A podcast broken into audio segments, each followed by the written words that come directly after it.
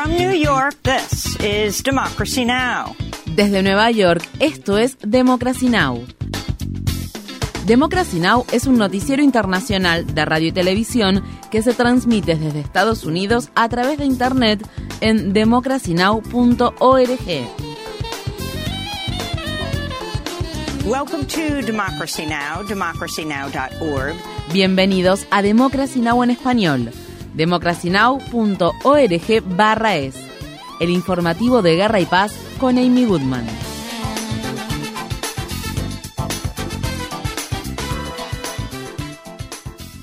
En Ucrania, al menos seis personas murieron, incluidas una niña de 10 años y su madre, y decenas resultaron heridas cuando misiles rusos impactaron contra un edificio residencial de gran altura en Krivoy Rog, la ciudad natal del presidente ucraniano Volodymyr Zelensky. Una residente dijo que corrió hasta el lugar de la explosión luego de que una amiga que vivía cerca la llamó aterrorizada.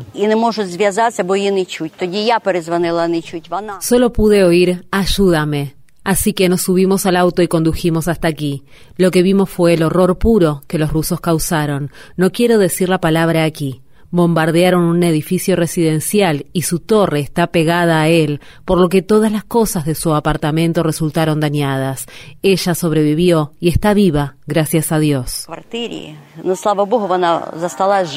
Por otra parte, las autoridades de la región ucraniana de Donetsk dicen que dos personas murieron y otras seis resultaron heridas luego de que un bombardeo ucraniano destruyó un autobús civil. En Moscú, el Ministerio de Defensa ruso afirma que Ucrania lanzó una nueva serie de ataques con drones contra la capital rusa, donde uno de los artefactos impactó contra un edificio de oficinas que el domingo había sido dañado durante otro ataque. Los gobiernos de Burkina Faso, Guinea y Mali instaron a otros países de África Occidental a no intervenir en Níger, donde la semana pasada un golpe de Estado depuso al presidente Mohamed Bassoum, quien había sido elegido democráticamente. Un portavoz del gobierno de Burkina Faso hizo el anuncio el lunes después de que la Comunidad Económica de Estados de África Occidental impusiera sanciones a los líderes golpistas y amenazara con destituirlos por la fuerza a menos que restituyan en el poder al presidente presidente Mohamed Bassoum. CAT avertís que toda intervención militar les advertimos que cualquier intervención militar contra Níger será considerada una declaración de guerra contra Burkina Faso y Mali.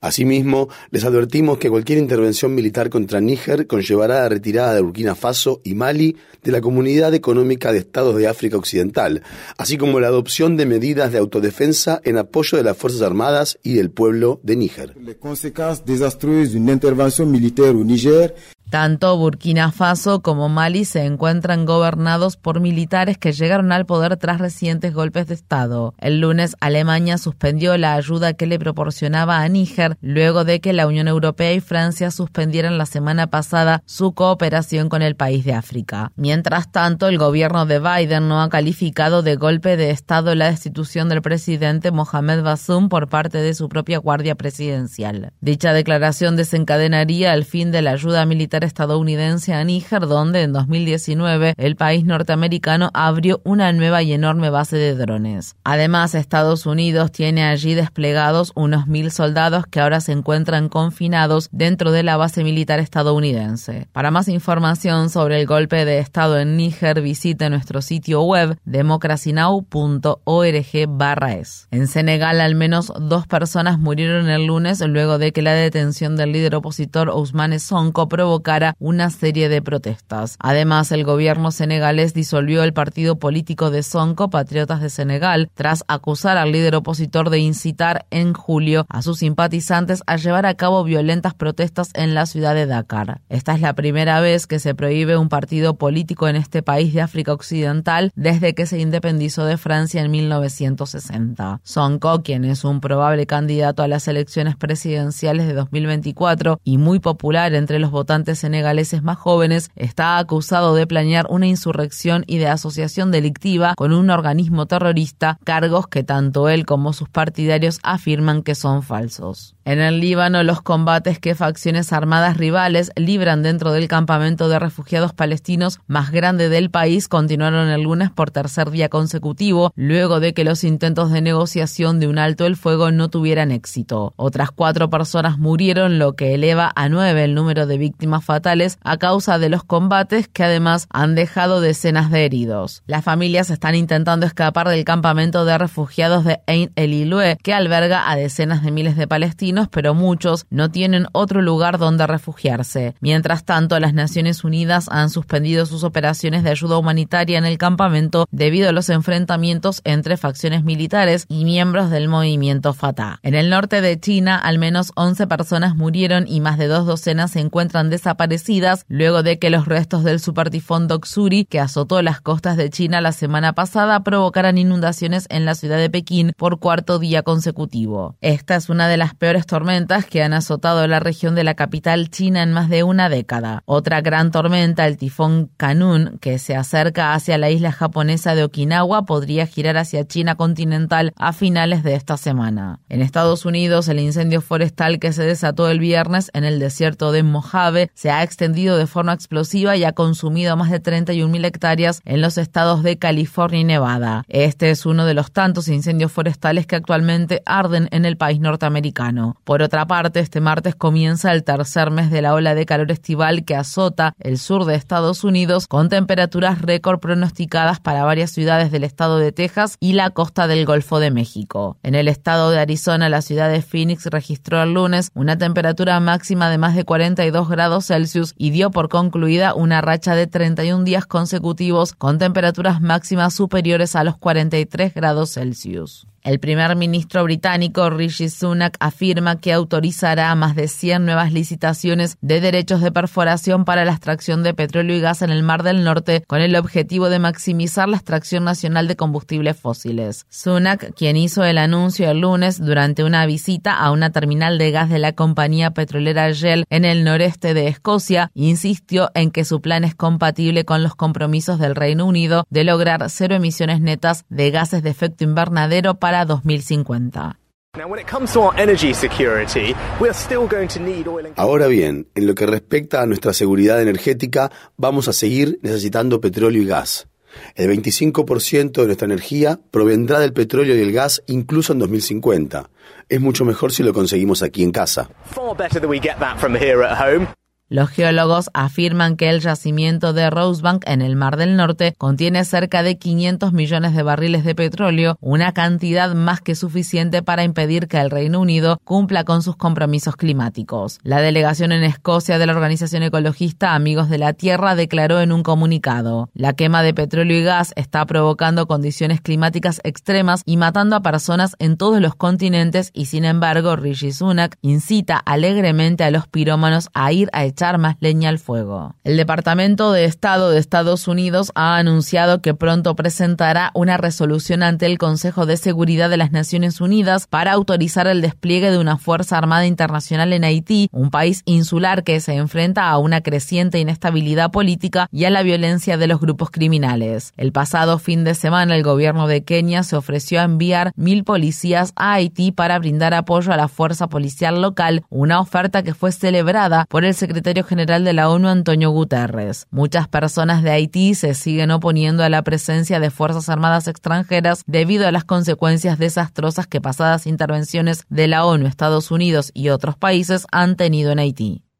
La cineasta, artista y activista Catherine King, quien es conocida por sus iniciales KK, ha fallecido en Estados Unidos a la edad de 84 años tras una larga lucha contra el cáncer. King, quien fundó el restaurante y centro cultural haitiano Tap Tap en la ciudad de Miami, homenajeó la historia y cultura de Haití con sus películas. Asimismo, King también documentó cómo Estados Unidos apoyó dos golpes de Estado contra el presidente de Haití, Jean-Bertrand Aristide, quien había sido elegido democráticamente. Del segundo golpe de Estado de 2004, KK King ayudó a trasladar a Aristide en avión desde su lugar de exilio en la República Centroafricana hacia Jamaica. El Pentágono dice que el presidente Biden ha decidido que la ciudad de Colorado Springs será la sede permanente del Comando Espacial de Estados Unidos, lo que da marcha atrás a la decisión del expresidente Donald Trump de trasladar dichas instalaciones a la ciudad de Huntsville, estado de Alabama. El anuncio del lunes se produjo al tiempo que el senador republicano del del estado de Alabama, Tommy Tuberville, seguía impidiendo que el Senado confirme el nombramiento de los militares nominados por Biden debido a la política del Pentágono de subvencionar los viajes de los miembros del personal militar que necesiten viajar a otros estados para someterse a un aborto. Las autoridades sanitarias estadounidenses instan a las autoridades estatales a mantener más personas con bajos ingresos dentro del programa público de salud Medicaid, ya que advierten que demasiados beneficiarios están perdiendo su cobertura.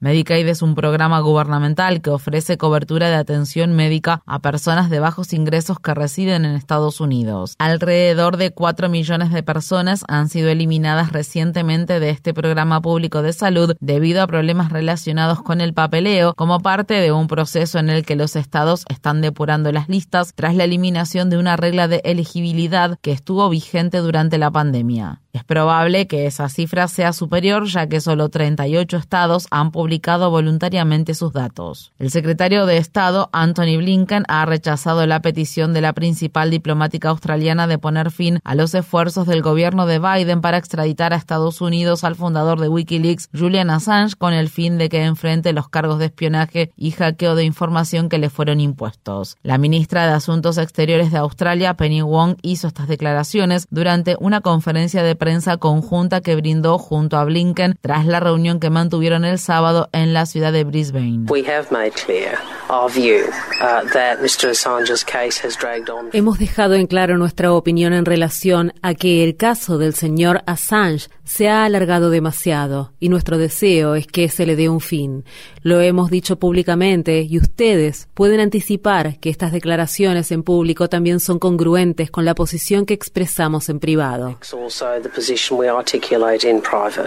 Cada vez más funcionarios australianos que han sido elegidos por voto popular, entre ellos el primer ministro Anthony Albanese, han instado a Estados Unidos a retirar su demanda contra Assange, quien es ciudadano australiano. Anthony Blinken respondió el sábado a las peticiones de funcionarios australianos de que se ponga fin a la persecución del fundador de Wikileaks, afirmando que Assange ha sido acusado de conducta criminal muy grave.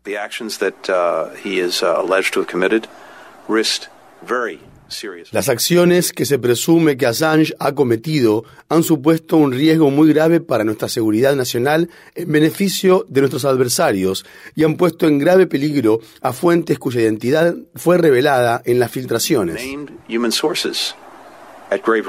El legislador australiano Andrew Wilkie, quien es copresidente del grupo parlamentario Bring Julian Assange Home, rechazó las afirmaciones de Blinken, las que calificó de evidentes tonterías. Wilkie le dijo al periódico The Guardian, el señor Blinken sabe muy bien que las investigaciones que se realizaron, tanto en Estados Unidos como en Australia, demostraron que las revelaciones relacionadas con Wikileaks no causaron daño a nadie. Infórmate bien. Visita nuestra página web democracynow.org/es. Síguenos por las redes sociales de Facebook, Twitter, YouTube y SoundCloud por Democracy Now! es.